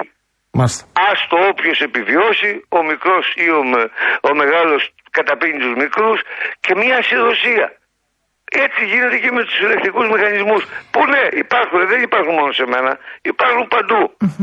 Αλλά όταν σου βάζουν τώρα, Φερρυπίν, το πώς και έχεις μια εισφορά στην τράπεζα για να βάζεις το πώ. Και πας να πάρεις δύο καραμέλες και πληρώνεις περισσότερα από την αξία γιατί το, έτσι σε παίρνει, ε, παίρνει η τράπεζα και δεν υπάρχει ένας, ε, ε, μια σωστή λειτουργία, οι τράπεζες δεν φορολογούνται σε τίποτα. Γιατί; Άρα Η λέτε ώρα ότι είναι και λάθος η η- προτεραιοποίηση. Ναι, ναι. Κατανοητό. Το Άκουσα. ερώτημα, κύριε Λιμπερόπουλε, είναι το εξής. Επειδή η κυβέρνηση έχει την πλειοψηφία στη Βουλή και επειδή άμα θέλει μπορεί να το περάσει μόνη της. Και άμα δεν θέλει, δεν θα περάσει και στη διαβούλευση Και το καμία. 11 είχαν, κυρία Γιάμαλη, ε, αυτή την οτροπία του αποφασίζω και διατάσσω. Και Εσείς, το 11 αν είχαν. δεν περάσουν οι διορθώσεις που θα προτείνετε, πώς θα συνεχίσετε; Εμείς ξεκινήσαμε αγώνας. Μμμ. Δεν μπορούμε να κάνουμε πίσω. Το πίσω σημαίνει ότι αποδέχομαι και τελειώνω. Ούτως ή άλλως η λογική που βγαίνει από αυτές τις ε, ε, νομοθετικές ρυθμίσεις είναι η καταστροφή του επαγγέλματος. Να μπουν οι, ε, να απαξιωθεί ο επαγγελματίας, όχι μόνο ο τρακτητή, γενικότερα όλοι, να απαξιωθεί μέχρι να δημιουργηθούν τα πρώτα καρτέλ και οι πολυεθνικές. Να μιλάνε με έναν. Αυτή είναι η νοοτροπία του νεοφιλελεύθερου και της παγκοσμιοποίησης. Δεν τους βρίζω, ξανά μου πει ο κ. Παγα... Παγα- Παγάνης. Παγάνης. Δεν τους βρίζω. Πολιτικά τους μιλάω. Είναι απαράδεκτη αυτή η πολιτική. Η ανθρώπινη αξιοπρέπεια της κοινωνίας βάλεται στο χειρότερο βαθμό της τώρα. Πρέπει να αντιδράσει συνολικά η κοινωνία. Πρέπει να βγουν όλοι στους δρόμους να, συ- να σώσουμε την αξιοπρέπειά μας. Το ίδιο κάνουν και με τους συνταξιούχους, το ίδιο κάνουν και με τους μισθωτούς, το ίδιο κάνουν όλους. Και τώρα προσπαθούν να μας βάλουν και απέναντι κιόλας. Μάλιστα. Μάλιστα. Εδώ θα είμαστε Πρόεδρε, να τα ευχαριστούμε συζητάμε, πάρα πολύ. Πρόεδρε. Απεργία έχετε την ερχόμενη Πέμπτη, όχι, μεθα... όχι αύριο. Αύριο έχουμε πορεία με τα αυτοκίνητα από Ναι. τι 9 το πρωί Ναι. μέχρι τις 4. Θα πάμε στο Υπουργείο Οικονομικών, στο Σύνταγμα. Θα δώσουμε ένα ψήφισμα και από εκεί θα ακολουθήσουμε πορεία προς το Υπουργείο Μεταφορών να δώσουμε ένα άλλο ψήφισμα και να διαμαρτυρηθούμε γενικότερα για όλα τα θέματα. Γιατί το πρώτο από εμάς δεν είναι μόνο η- η- το νομοσχέδιο αυτό το οικονομικό. Εμείς έχουμε προβλήματα οικονομικά βέβαια που μας Μάλιστα. βυθίζουν στην απαξίωση Μόνος στην Αθήνα δουλεύανε φέτος το καλοκαίρι 50.000 γιοταχή και λίγα σας λέω αφορολόγητα και κάνουν αστική μεταφορά που απαγορεύεται. Μεγάλες πολυεθνικές εταιρείες που δεν έχουν κατά την απόφαση των Ευρωπαϊκών Δικαστηρίων ενταχθεί ως μεταφορικές εταιρείες στο Υπουργείο Μεταφορών παίρνουν τα χρήματα του, του ταξιτζή το παίρνουν την προμήθειά τους και τα πάνε στο εξωτερικό. Αυτή η κατάσταση σημαίνει ότι ή ε, ε, ε, επαναστατείς και αντιδράς να βρεις την ανθρώπινη αποξιοπρέπεια που στην καταπατούν δεν σε Και ρωτούν ολοκληρώστε, τίποτα. Πρόεδρε. Έτσι, και καλό όλους τους συναδέλφους αύριο να δείξουμε γιατί ο, ποιοι είμαστε, ότι προστατεύουμε τη δική μας ε, Τον κλάδο σας, ύπαρξη, έτσι, και την άλλη εβδομάδα έχουμε 27 ώρες πάλι απεργία μαζί με όλους και θα δούμε επιπλέον τι θα γίνει. Μάλιστα. Πώς θα εντείνουμε τους αγώνες. Να σας Ευχαριστώ πολύ. ευχαριστήσουμε πολύ. Ήταν ο Ευχαριστούμε, Θήμιος Πρόεδρε. Λιμπερόπουλο, ο Ευχαριστούμε. πρόεδρος του ΣΑΤΑ.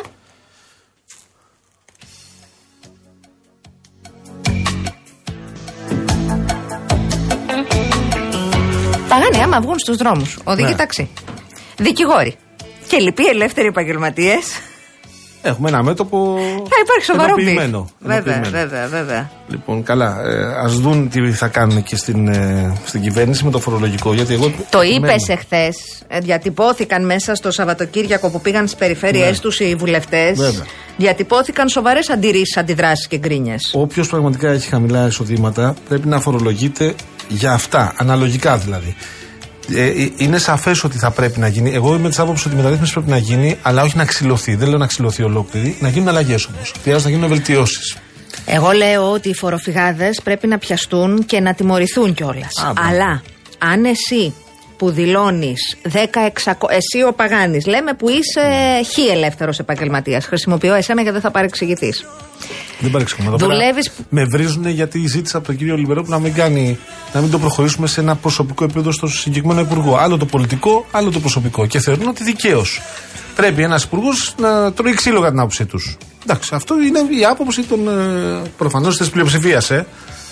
Πολιτική κριτική άσκηση ο κ. Οι ίδιοι που βρίζουν, Λιμπερόπουλος. προφανώς. Καλό είναι να μην είναι προσωπική. Αν ήταν κάποιος ε, ομοειδεάτη του όμω, που ενδεχομένως ήταν στην κατάσταση που δυστυχώς βρέθηκε τότε ο κ. Χατζηδάκης, θα φώναζαν, θα ούτλιαζαν. Δεν υπάρχει αστυνομία, δεν υπάρχει ασφάλεια, δεν υπάρχει τίποτα. Τώρα ζητάνε βία.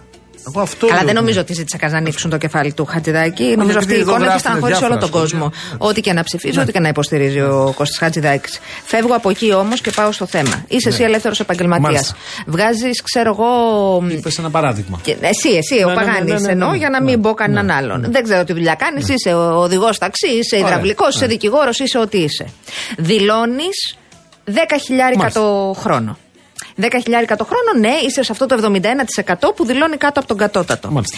Αν εσύ βγάζεις ε, 50.000. και βάζεις τσέπη 50 χιλιάρικα ή βάζεις τσέπη 40 χιλιάρικα γιατί δηλώνεις τα 10 και δεν φορολογείσαι για τα 40 αυτά, υπάρχει ένα ζήτημα.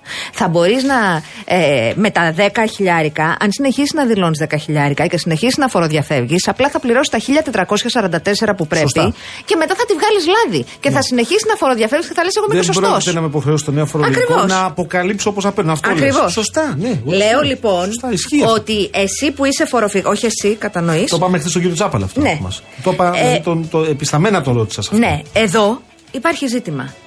Γιατί μαζί με τα ξερά καίγονται για πολλωστή φορά και τα χλωρά.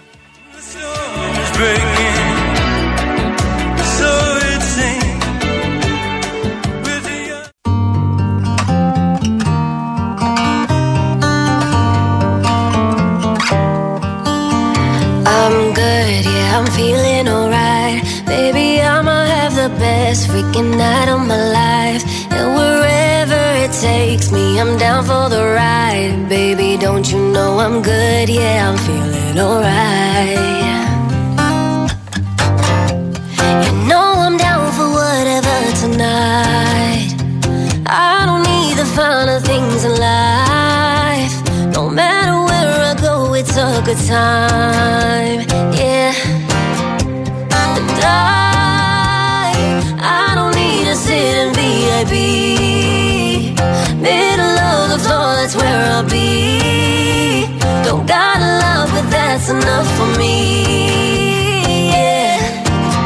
I'm good, yeah, I'm feeling alright. Baby, I'ma have the best freaking night of my life. And wherever it takes me, I'm down for the ride. Baby, don't you know I'm good? Yeah, I'm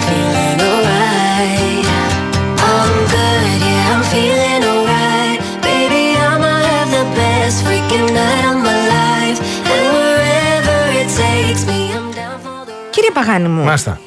δεν- ακούσατε για τα νέα πρόστιμα, ε, σε Ακούσατε. άλλες πολυεθνικές για εσχροκέρδια, ξανά μανά. Ε, περίμενε, ναι. Τα έχουμε εδώ πέρα. Έχουμε να τα βρω, περίμενα. Έχει από τις Real, εταιρείες. Real GR, βέβαια. Τι έχει; Real GR, θα τα βρεις. Θα στα πω τώρα. Έρχονται αυτά, θυμίζω, ε, να συμπληρώσουν τα άλλα στις πολυεθνικές. Περίμενε, είναι νομίζω. Έρχονται να συμπληρώσουν Ναι, τα σε πρόστιμα της Unilever και της Procter Gamble. Μάλιστα. Τώρα έχουμε πρόστιμα ε, 1.172.000 ε, ευρώ Ναι, ναι. στην ε, Johnson Johnson Μάλιστα. και στην Colgate. Πολύ ωραία. Και ακούω ότι ερευνώνται άλλες 10. Ναι. Να σε ρωτήσω εγώ Παρακαλώ. κάτι. Μπράβο, κάλιο αργά παρά ποτέ. Ναι. Αλλά μωρέ, πόσα χρόνια κρατάει αυτή η ιστορία με την ακρίβεια; Να πούμε χοντρικά από πέρσι το καλοκαίρι. Να το πούμε. Ωραία. Τώρα θυμηθήκανε. Όχι αυτό, όχι το Όχι καλοκαίρι αυτό, του το- 23, το καλοκαίρι του 22 23, λες. το 22. Μάλιστα.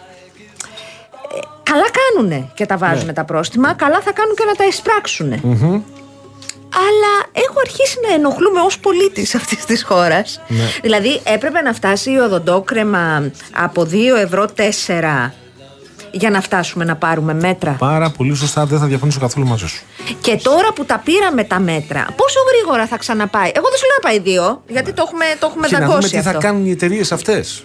Να δούμε πώς θα αντιδράσουν. Έτσι. Γιατί μπορεί, ακούω ένα μεγάλο κομμάτι της κοινωνίας το οποίο εκφράζει μια καχυποψία. Εγώ τη δέχομαι. Μέχρι να δούμε τι συμβαίνει, να ακούσουμε τι συμβαίνει.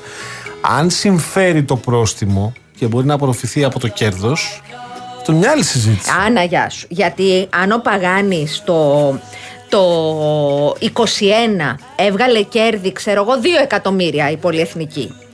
Και το 2022 στο τέλος έβγαλε 12. Και ότι τη παίρνεις το ένα. Άμα τις πάρεις το ένα μπορεί να είναι το υπολογίσει, δωρονάδωρον. μπορεί Να το έχει υπολογίσει. Έτσι. Ακριβώς. Και αυτό εγώ τα ακούω. Αλλά θα τα δούμε στην πορεία. Και επίσης να συμφωνήσουμε και σε κάτι άλλο. Πράγματι έχουν καθυστερήσει, διότι όπως πολύ σωστά είπες, είναι από την εισβολή της Ρωσικής Ομοσπονδίας Και από στην πριν Ουκρανία. στην ενέργεια Και λίγο είχαμε πίσω. αύξηση. Ναι, ναι, ναι. ναι. Αλλά εγώ δεν έχω ξανακούσει για τέτοια όμως τέτοιες ποινές, αν θες, στην Ελλάδα. Γιατί λέγαμε όλοι για τις εταιρείες, γι' αυτό και ψάγαμε να βρούμε τι Τα γίνεται, ρε ποσά είναι παιδιά. Τι μεγάλα. γίνεται, πού είναι, ρε παιδιά. Τώρα Σου λέω, σκάνε. εγώ κάποια χαίρομαι ποσά. που σκάνε. Να εισπραχθούν όμως έτσι. Αλλά επίσης. πρώτον να εισπραχθούν. Δεύτερον, επειδή και τον Πρωθυπουργό πήγε το σουκού σε σούπερ μάρκετ. Ναι. Όπως πήγαινε παλιά ο κύριος Γεωργιάδης και κουβαλούσε και τα κασόνια εκεί πέρα. Ε, ωραία. Ποια κασόνια. Δεν κουβαλούσε κάτι. Τι ήταν, καρπούζια, ήταν κουνουπίδια, ήταν. Δεν το θυμάσαι αυτό το καταπληκτικό; Θα βρω τη φωτογραφία Ναι. να στη δείξω. Λοιπόν, το ζήτημα εδώ όμως, Γιώργο μου, δεν είναι να κάνουμε επισκέψεις επικοινωνιακού χαρακτήρα, όποιος δεν και να είναι. τις κάνει. Εγώ σου είπα, συμφωνώ σε ό,τι είπες. Έχουμε τα ταμπελάκια με τη μόνιμη μείωση τιμής. Το 5%. Ναι, άμα το, πε- το 5% άμα έχει αυξηθεί 100% δεν Ναι. είναι. Αν όμως αυτό έχει μία, έχει μία πορεία, πρόσεξε, από τώρα μέχρι τα Χριστούγεννα ή μέχρι το Μάρτιο και είναι δεσμευμένο στο 5% ίσως είναι κάτι. Ξέρω εδώ πέρα θα αρχίσουν διάφοροι να λένε ότι είσαι βλάκας. Ναι, αλλά ρε παιδιά, για πείτε μας, εσείς που είσαστε έξυπνοι, πότε ακριβώς και με ποιο τρόπο μπόρεσε η πολιτεία να βάλει, να ρυθμίσει κάπως τα πράγματα. Εγώ δεν λέω ότι είμαστε καλά εκεί, γιατί θα πρέπει να γυρίσει πίσω ένα, ένα από αυτά τα προϊόντα 1,5 χρόνο, όπως είπε, Αναστασία. Μπορεί και δύο χρόνια. Κάποια στιγμή λοιπόν έπρεπε να γίνει αυτή η παρέμβαση. Αλλά κάποιοι θα μας πούν τώρα εδώ πέρα ότι ε, ναι, άργησε. Σύμφωνοι. Αλλά μήπως άργησε όχι στα δύο χρόνια, στα τελευταία 30-40. Να το σκεφτούμε λίγο. Σου επαναλαμβάνω, κάλιο αργά παρά ποτέ. Θα ήθελα τα πρόστιμα να είναι αναλογικά των κερδών για να έχουν αξία. Ένα. Δύο. Θα ήθελα τα πρόστιμα να μην έρθουν με τόσο μεγάλη καθυστέρηση. Και τρία. Απαιτώ να εισπραχθούν και οι πολίτες να έχουν λαμβάνει. Λαμβάνει υπό ποια έννοια δεν με νοιάζει αν ενισχύσει τα έσοδα, του μόνο η πολιτεία, τα έσοδα της μόνο η πολιτεία. Με νοιάζει το 1 εκατομμύριο που έφαγε καμπάνα η PNG, το 1 εκατομμύριο που έφαγε η Unilever, πω, με να- κάποιο τρόπο να επιστρέψει. Να στο κάνω λοιπόν να το, να το κάνουμε, να το υπεραναλυσουμε Να πάει στα νοσοκομεία. Να πάει στα νοσοκομεία, να πάει, στα υποδομές, σχολεία. Να πάει στα σχολεία. Αυτό λέμε. Τα πρόστιμα αυτά θα μάθουμε ποτέ αν πληρώθηκαν. Ε, Λευτέρη μου από την κυβέρνηση λένε ότι τα προηγούμενα πρόστιμα της Unilever και της PNG έχουν εισπραχθεί. Υπάρχει και μια διχογνωμία με τον κύριο Ραφτόπουλο, τον πρόεδρο εργαζομένων καταναλωτών. Τον οποίο τον ψάχνουμε τον ενδεχομένως- οποίο τον ψάχνουμε, προσπαθεί η Φράνση μας, αλλά δεν. Σήμερα μας έχουν ματιάξει. Τον έχουμε συμφωνήσει. Έτσι δεν τον ψάχνουμε και αυτό να τον πετάξουμε στον αέρα. Το λέω γιατί μπορεί να θεωρήσουν «Α, ωραία, ψάχνουν να τους πετάξουν στον αέρα. Όχι, παιδιά, δεν γίνεται έτσι στις εκπομπές. Όχι. Μόνο τον Ταβαρίνο να πετάξουμε στον αέρα όταν θα κερδίσει η ομάδα στην οποία παίζει μπάσκετ.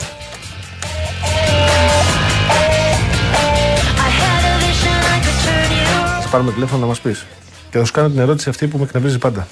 Την έχω κάνει και εγώ στο παρελθόν. Στην αρχή όμως, που ήμουν στην πολύ αρχή. Τι Η πράγμα; ερώτηση που με εκνευρίζει. Ποια ερώτηση; Όταν έχεις κάποιον απέναντι, ο Ναι. οποίος έχει κερδίσει. Ναι. Και είναι η ερώτηση εκνευριστική. Ποια; Τι αισθάνεσαι, Χαίρομαι. αφού σε βλέπω ότι χαίρεσαι. Γιατί σε ρωτάω τι αισθάνεσαι; Γιατί κάπως πρέπει να ξεκινήσει η κουβέντα, ρε Παγάνη. Να σπάσει ο πάγος.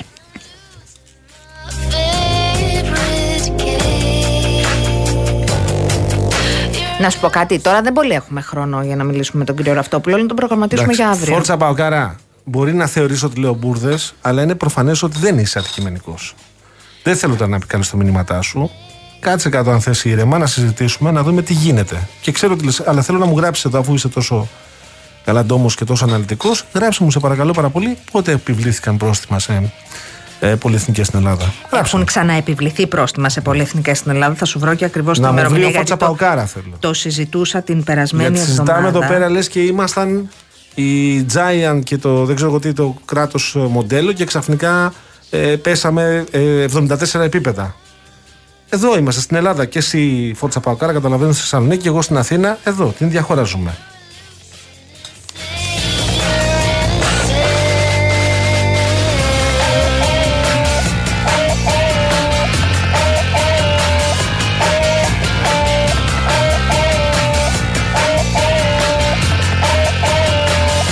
Λοιπόν, πάμε σε ε, διάλειμμα αναγκαστικά. Όταν επιστρέψουμε, αν τον έχουμε βρει, έχει καλώς, θα έχουμε λίγο χρόνο όμως μαζί του.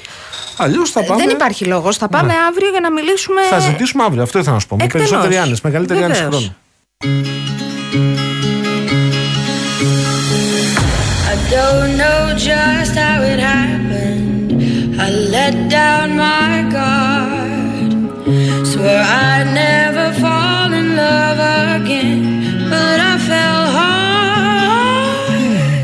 Το έψαχνα για να σου το πω, κύριε Για πες Παγάνη το μου. μου. Ε, μου Για είπες για πότε άλλοτε έχει δοθεί, έχει Μάλιστα. πέσει τόσο μεγάλη καμπάνα σε πολυεθνική. Βεβαίως. Ε, η πηγή μου είναι το Capital, το υπογράφει ο Χάρης Φλουδόπουλος, ο συνάδελφος. Το ξέρω, ήμασταν σε φοιτητέ με το χάρη. Αλήθεια! Εγώ δεν τον έχω δει ποτέ στη ζωή μου. λοιπόν, τον Οκτώβριο του 2018 Ναι. η Unilever είχε βρεθεί αντιμέτωπη με πρόστιμο, θέλω να κάτσεις, Κάθομαι. 27,56 εκατομμυρίων ευρώ Μάλιστα. για παραβάσεις του νόμου περί ανταγωνισμού για 21 συναπτά έτη. Μάλιστα. Ε, Ένα θέμα Η- είναι αν τα πλήρωσε, να δούμε και τι πλήρωσε από αυτά. Βεβαίως, ένα θέμα είναι αν τα πλήρωσε. Νομίζω όμως ότι και πάλι ε, δεν υδρώνει ιδιαίτερα το αυτή, ούτε αυτής, ούτε άλλων εταιριών. Ναι. Είναι μια συζήτηση, γιατί πόσα χρόνια αργότερα ξανά φάγε ένα εκατομμύριο, δεν έγινε και Αυτό τίποτα. δεν είπαμε πριν. Το λέω, συγγνώμη, δεν το λέω για σένα. Το λέω γιατί βλέπω εδώ διάφορους λέει ε, στέλνουν μηνύματα και λένε δεν τρέπεστε. Γιατί είπες ότι δεν έχει ξαναγίνει στο παρελθόν. 27 εκατομμύρια Άλλο λέω. καμπάνα. Άλλο λέω. Εγώ είπα, αντιλαμβάνομαι πλήρως την καχυποψία ορισμένων που λένε ναι, αλλά θα τα πάρει το κράτος τα χρήματα αυτά. Ένα. Δύο. Αντιλαμβάνομαι πλήρως επίσης την καχυποψία κάποιων άλλων που λένε ναι, αλλά μήπως το έχει υπολογίσει το πρόστιμο. Εγώ νομίζω ότι το Λοιπόν, έχει υπολογίσει. Τα είπα, δεν τα είπα αυτά. Συμφωνώ. Γιατί εδώ λένε τα παλικάρια ότι ε, ε, εγώ έβγαλα λάδι τι εταιρείε. Δεν είπα αυτό, παιδιά, ο Παιδιά, Γιώργος, εντάξει, συγγνώμη. καθένας αυτά που ακούει τα καταλαβαίνει. Κιόλα και αναλόγως επίσης αντιδρά. Δεν έχω. Ε, είναι θέμα λοιπόν. Αν έχεις ε, ως πολιτεία επιβάλλει ένα πρόστιμο 26, πόσο είπες, 26,5, 27. 27 κόμμα πυρήμινη, Ναι. 27,56. 26. Λοιπόν, αν Αυτά αυτά. είναι πολλά λεφτά. Πάρα πολλά λεφτά. Εγώ δεν θα πω όλο το ποσό. Αν ένα ποσό από αυτό έχει Κάνα έρθει στα διακανονίσεις, ταμεία. Στα, κάνα πήρε στα κρατικά, πέντε. Ναι, στα τρα- κρατικά ταμεία είναι κάτι.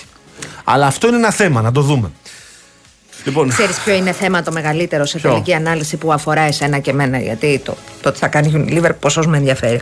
Αυτό που με ενδιαφέρει όμως είναι ότι οι κάψουλες, ξέρω εγώ, τα 15 τεμάχια, το λέγαμε χθες, στη χώρα μας κόστιζαν 0,78 ευρώ το τεμάχιο και στην φθηνότερη χώρα που πουλου, στα, η φθηνότερη τιμή σε ευρωπαϊκή χώρα που πουλούσε η Unilever ήταν 301,1% κάτω. Μάλιστα. Ε, η διαφορά είναι χαοτική. Είναι προφανές ότι κάνουν το παιχνίδι αυτό στην Ελλάδα. Χθες το συζητάγαμε και το αναλύσαμε πώς το Ακριβώς. κάνουν το παιχνίδι αυτό. Εντάξει. Εσύ τώρα που γράφει ότι έρχονται φάπες, τι να σου πω, αδερφέ. Αν αυτό καταλαβαίνεις, αν αυτός σε εκφράζει, ας πω, πορεύσουμε τις ιδέες σου. Δεν θα μπούμε σε αυτή Βέβαια, τη δεν συζήτηση. πρόκειται να τρομοκρατήσει κανέναν, να ξέρεις. Εσύ που γράφεις ότι έρχονται φάπες, δεν τρομοκρατείς κανέναν. Αν αυτό τρομοκρατεί εσένα και κάνεις προβολή, οκ. Λοιπόν, ε, να πούμε ότι για τον κύριο αυτό που λέω το μεταφέρουμε για αύριο. Δεν προλαβαίνουμε τώρα. να το Ναι, ναι, έχουμε. ναι. Ε, είχε Τον πρόεδρο γίνει της λάθος Ένωσης- συνεννόηση. Τον πρόεδρο της Ένωσης Εργαζομένων Καταναλωτών. Θα τον Έτσι. έχουμε αύριο. Για να Καλά, συζητήσουμε. δεν έχα- έχει ηθεί και η Το σούπα. βγάζουμε και συχνά επίσης. Ακρίβεια θα υπάρχει. Δυστυχώς για καιρό θα τα Να είναι συζητάμε. καλά, το δέχεται και βγαίνουμε και συζητάμε. Ε, νόμο. βέβαια, είναι φίλος εκπομπής άλλωστε Εννοείται, άνθρωπος. εννοείται. Τώρα, ε, τι άλλο ήθελα να σου πω σημαντικό; Τι ήθελες να πεις; Ναι, Πες α, μου, ναι, γιατί θέλω τη αυτό λίγο να Εύη. πεις. Τη Εύη, το μήνυμα θέλω Ναι. να πω, γιατί έχει μια σημασία. Λέει, ε, δεν άκουσα την πρώτη ώρα της εκπομπής. Λέει, εγώ θέλω να θίξω ένα άλλο θέμα. Λόγω δουλειάς κάθε μέρα πηγαίνουμε ή έρχονται στο δικό μας ε, χώρο πολλά σχολεία. Χθες σε σχολείο στο Εγάλεο, νομίζω έγινε στην εκπομπή του Μάνου νωρίτερα αναφορά. Σε σχολείο στο Εγάλεο έπεσε το ταβάνι μέσα στην τάξη, όπως μας είπε η δασκάλα του σχολείου που ήταν να έρθει σήμερα εκδρομή. Έχει ξαναγίνει αυτό και στο παρελθόν. Μια άλλη δασκάλα σήμερα μας είπε ότι στο δικό του σχολείο στην Καλιθέα είχε σπάσει σωλήνας αποχέτευσης και γέμισαν οι τάξεις ακαθαρσίες. Το διανοείσαι. Αυτά είναι πράγματα τα οποία δεν μπορεί κανείς να τα δεχτεί για το 2023. Ότι υπάρχουν σχολεία που τα παιδιά μπορεί να κινδυνεύουν να ταλαιπωρούνται κατά αυτόν τον τρόπο. Είναι σαφές. Χρειάζεται άμεσα να γίνει ε, όχι ανακαίνιση, ανανέωση υποδομών. Ε, ανάλογα με την ε, χώρα, Δημήτρη μου, είναι η Unilever στην Αγγλία ή Unilever στην Αμερική. Μην το χαλάσουμε τώρα για το πώς διαβάζει το E, το E, το E. Άμα πω Nike, θα μου πεις Nike τι λέμε στην Ελλάδα. Τι να κάνεις τώρα; Η κάθε χώρα έχει την προφορά της. Εσύ διάλεξε αυτή που σου αρέσει, να διαλέξω εγώ αυτή που μου αρέσει.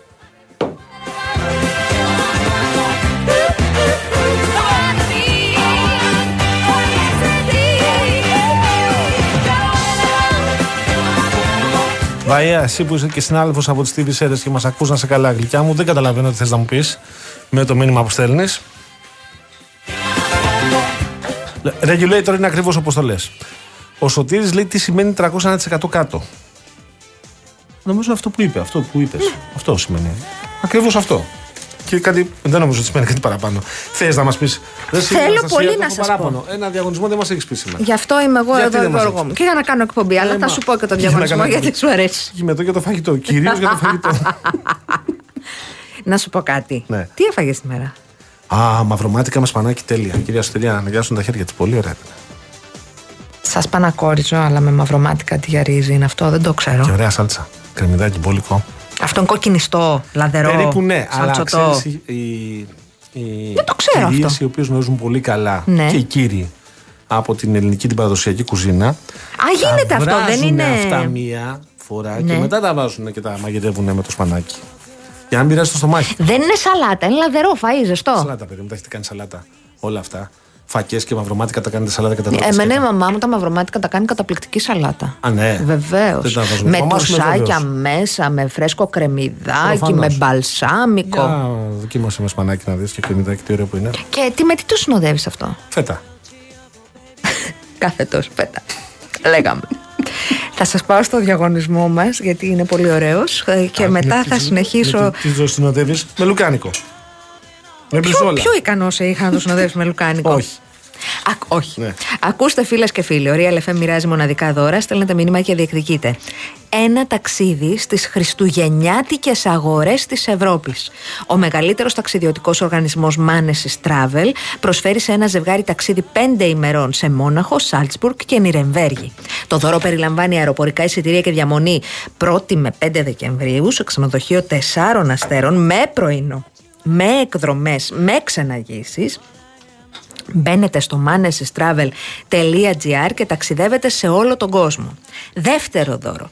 Ένα σύστημα υγραέριο κίνησης παρακαλώ επιβατικού αυτοκινήτου. Μετατρέψτε το αυτοκίνητο σας σε υγραέριο με την αξιοπιστία της Καλογρίτσας Gas. Καλείτε στο 210 66 18 344 ή επισκέπτεστε την Καλογρίτσας Gas στη Λεωφόρο Λαβρίου 109 στα γλυκά νερά και εξοικονομείτε έως και 50% στα καύσιμά σας.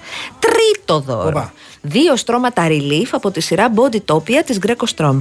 Black Weeks από 20 έως 30 Νοεμβρίου στην Greco Strom με χειροποίητα κρεβάτια από μασίβ ξύλο ελάτης και τεχνολογικά εξελιγμένα στρώματα στις καλύτερες τιμές της αγοράς. Και τέταρτο δώρο, και κάπου εδώ σταματάμε, μία εντυπωσιακή ε, τηλεόραση FNU 50 inch με ανάλυση 4K με λειτουργίες νέας ευρυδικής για μια ολοκληρωμένη εμπειρία θέασης. Η κλήρωση θα πραγματοποιηθεί τη Δευτέρα 20 Νοεμβρίου στις 12, λίγο πριν εκεί. Τι να κάνετε για να είστε ένα σημείο κάνουμε; από τους τέσσερις τυχερούς τυχερές; Στέλνετε real και όνομα, τεπώνυμο και ηλικία στο 19600. Real κενό το ονοματεπώνυμο και την ηλικία σας στο 19600. Ο ακροατής που θα κληρωθεί και θα απαντήσει σωστά θα κερδίσει το δώρο. Mediatel 1,36 ευρώ ανά SMS με ΦΠΑ και τέλος κινητής τηλεφωνίας όπου ισχύει. Γραμμή παραπώνων 214 214 8020. Δώστε την συγκατάθεσή σας για την επεξεργασία των προσωπικών σας δεδομένων μπαίνοντας στο σύνδεσμο που θα σας σταλεί στο απαντητικό μήνυμα. Ο Σωτήρης εδώ επιμένει ο άνθρωπος και μήπως έχουμε κάνει λάθος εμείς γιατί μας διορθώνει. Ακούσα Αναστασία. Ε, παιδιά, είναι η Αν- ανακοίνωση, λέει και τα branch. Α, γιατί λέει αν Ε, έχει κάτι 100 ευρώ, λέει 301% σημαίνει 200 ευρώ. Αν σ- κατω- ε, κάτω. Κάψουλες ε, τάδε 15 τεμάχια, Ναι. 0,78 ευρώ το τεμάχιο, απόκληση από τη φθηνότερη χώρα της ΕΕ 301,1%. Μάλιστα. Κάψουλες τάδε 23 τεμάχια, 0,57 ευρώ το τεμάχιο, ε, απόκληση από τη φθηνότερη χώρα της ΕΕ 220,9%. Κάψουλες τάδε 50 τεμάχια, 0,42 ευρώ το τεμάχιο, απόκληση από τη φθηνότερη χώρα της ΕΕ 134%. Κάψουλες 38 τεμάχια, 0,38 ευρώ το τεμάχιο, απόκληση από τη φθηνότερη χώρα της ΕΕ 113,9 ευρώ. Θες να σε πάω και σε σκόνη πλυντηρίου; Όχι, με έχεις πείσει. 20 πλήσεις, 0,55 ευρώ το τεμάχιο, απόκληση από τη φθηνότερη χώρα της ΕΕ 361%. Με έχεις πείσει εμένα. Εγώ Δεν τα είμαι λέω βέβαιος εγώ. ότι έχεις την ανακοίνωση Το μπροστά σου. Υπουργείο τα λέει. Μάλιστα. Δεν είναι δικά μου. Είμαι βέβαιος, σου είπα.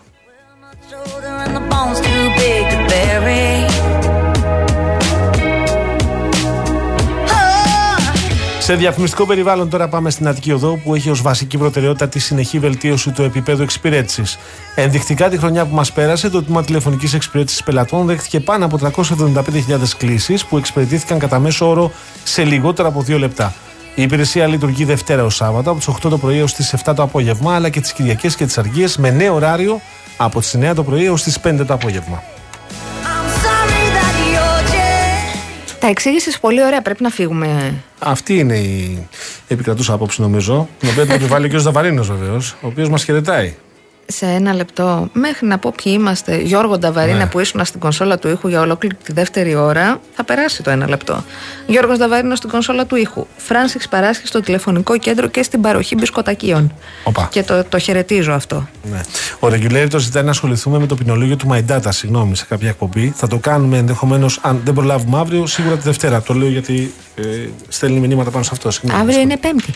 Είναι; Αύριο είναι Πέμπτη. Μεθαύριο είναι Είναι Παρασκευή. Παρασκευή. Γλυκούλη μου, τα έχει μπερδέψει. Κι εγώ θα ήθελα να είναι Παρασκευή, δεν σου κρύβω. Μμμ. Βρυχάτε είναι αυτή η φάση. Δεν μου λέμε λέξουν αυτή η ώρα. Γιώργος Παγάνης ήταν στο μικρόφωνο. Αναστασία Γιάμαλη στα άλλο μικρόφωνο. Ε, έρχεται. Ποιος ή ποια έρχεται, τι βλέπεις; Για βρυσούλε. Γιάννης Μίτη έρχεται. Γιάννης Μήτης για δελτίο ειδήσεων. Έπεται Νίκος Μπογιόπουλος μέχρι τις 9 μαζί σας. Εμείς σας χαιρετάμε. Ανανεώνουμε το ραντεβού μας για αύριο εδώ, 5 Νταν. Τι μέρα είναι αύριο; Αύριο Πέμπτη. Μάλιστα. Μεθαύριο Παρασκευή. Μάλιστα.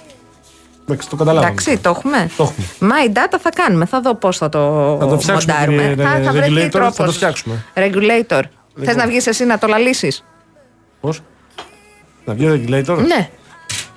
Σωστό. Επάγγελμα regulator. Σαν τον άλλον, το stalker, stalker. Στο- Στόκερ, Αυτό, άνθρωπε. το χρηματιστή. Όχι, δεν είναι αυτό. Α, 15 ευρώ την ώρα χρεώνω. Είμαι ό,τι καλύτερο μπορείς να βρεις από φροντιστήριο. εντάξει. Εντάξει. Κλείσαμε. Τα φυλάκια μας, γεια σας, γιατί κοπανάει εδώ τώρα ο Παγάνης στα Η μύτη χαρτιά μου τους. έπεσε ε. πάνω στο μικρόφωνο. Ωραία, όλα Έχουμε καλά, όλα κάνει καλά. γιατί. Γεια σας, γεια σας. Γεια σας.